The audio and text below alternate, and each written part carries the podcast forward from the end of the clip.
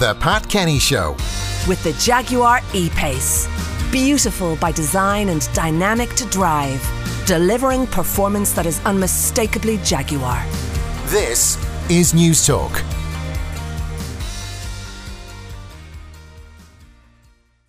Pádraig, good morning. Good morning to you, Pat. Now, um, first of all, you want me to think about Christmas in the garden. Why? I do. And that's that's what gardening is all about, Pat. It's about planning ahead.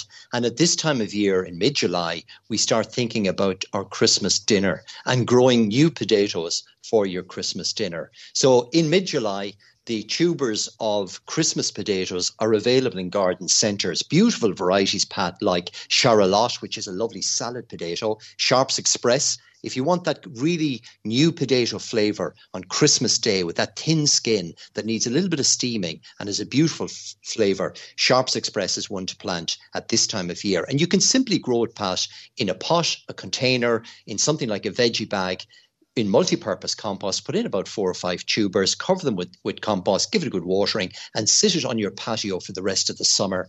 The potatoes will kick into growth and will produce fabulous tubers by mid-December, at which time you can harvest them and use them for your Christmas dinner. So it's a novelty item, Pat. We always feature it at this time of year, and uh, something lovely to do, something to lovely to okay. do with the children as well. And you'll get four or five different varieties of Christmas potatoes available now in your local garden centre. Mm. So they're well worth giving. Give give them a go. Now, what, give them a grow. What about the the potato that roasts well and gives you a lovely floury, um, a floury consistency underneath the crispy skin?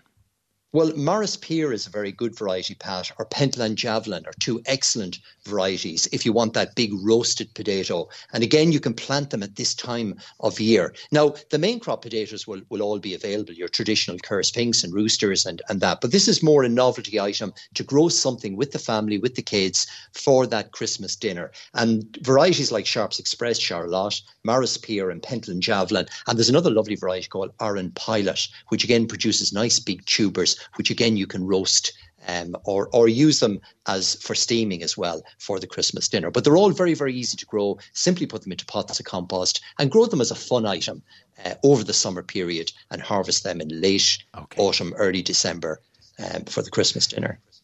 Now, questions and they're flooding in. I have a bamboo okay. which is seeding in the lawn and other areas. How can I get rid of the shoots uh, I've cut down? Too much of an area for me to dig out.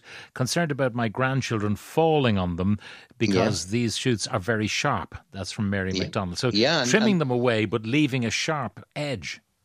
Absolutely, and bamboos are, can be dangerous and very invasive, Pat. So when you're planting bamboo, be very careful where you position it. Close to a lawn, the undershoots. It's not necessarily that they're seeding; they're actually the roots are coming up underneath the soil, so they're coming out. The rhizomes are spreading out into the lawn, and that's a very common problem with bamboo. Now, what Mary can do is use a lawn weed killer, something like Dicophar or Green Force, is not just effective on broadleaf weeds, but will control the bamboo as well. So my, my advice is to not to cut that area for a couple of weeks. Allow the shoots of the bamboo to show themselves. Make up a mix of the Dicophar or the Green Force.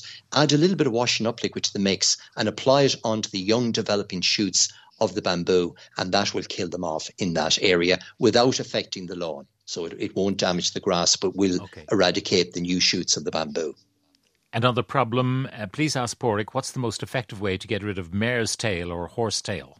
Do you know it, Pat? The mare's tail. Yeah. It's been with us. It goes back. It goes back 350 million years. I mean, it's it's a it's a very persistent uh, weed, um, and you know it has been found back back at the in the dinosaur age. So it's it's survived and traditional weed killers like Roundup are not effective with mare's tail. Having said that, you will find the uh, lawn weed killers that I mentioned earlier, the Dicophar and Green Force, will knock it back.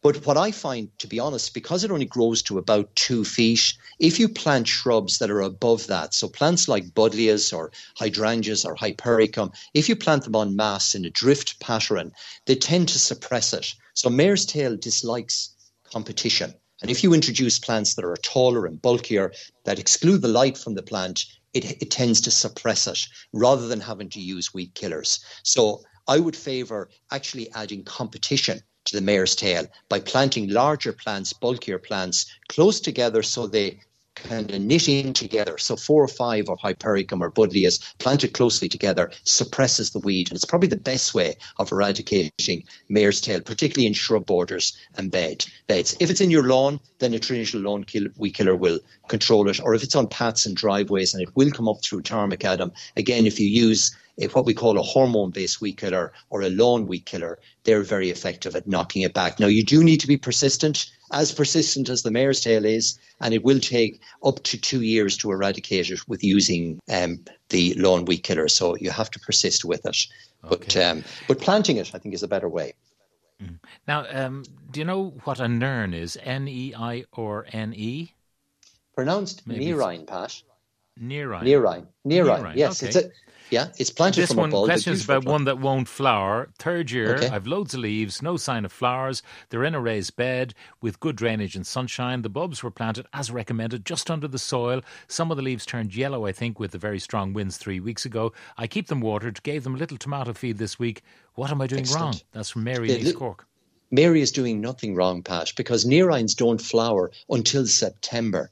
So they're they're as has described them, they're perfectly normal. They're green at this time of year. They're actively growing, but they don't flower until the autumn period. And so continue with the liquid feed, continue to water them, make sure that they're growing nice and strongly, and look forward to the colour in September and October because nerines are absolutely beautiful when they come into flower. A beautiful cut flower, so easy to grow, and three years on, they'll definitely flower uh, this autumn for for Mary. So it's it's just a timing, patch. They don't flower.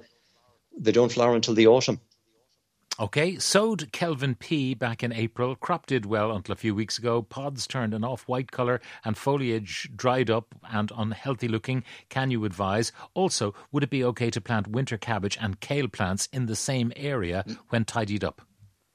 Absolutely. And peas, peas, anything in the pea family add not only the great for flowering and, and, and producing the pods, but they actually add a lot of nutrition to the soil because they're nitrogen fixators. So they add nitrogen to the soil, which is exactly what kale and winter cabbage love. So adding Savoy cabbage or black kale or Italian kale at this time of year into that ground is, the, is an excellent idea and they'll produce right through the winter. In terms of the the uh, peas themselves, they have some mildew, which is a, a powdery mildew. It's a white deposit that comes on the leaves and on the pods themselves. My advice is to take those plants out now because they're they're going to just continue to regress. You won't get rid of the powdery mildew on them, and go ahead and plant your Savoy cabbages and your kales and maybe some Brussels sprouts at this time of year for winter use.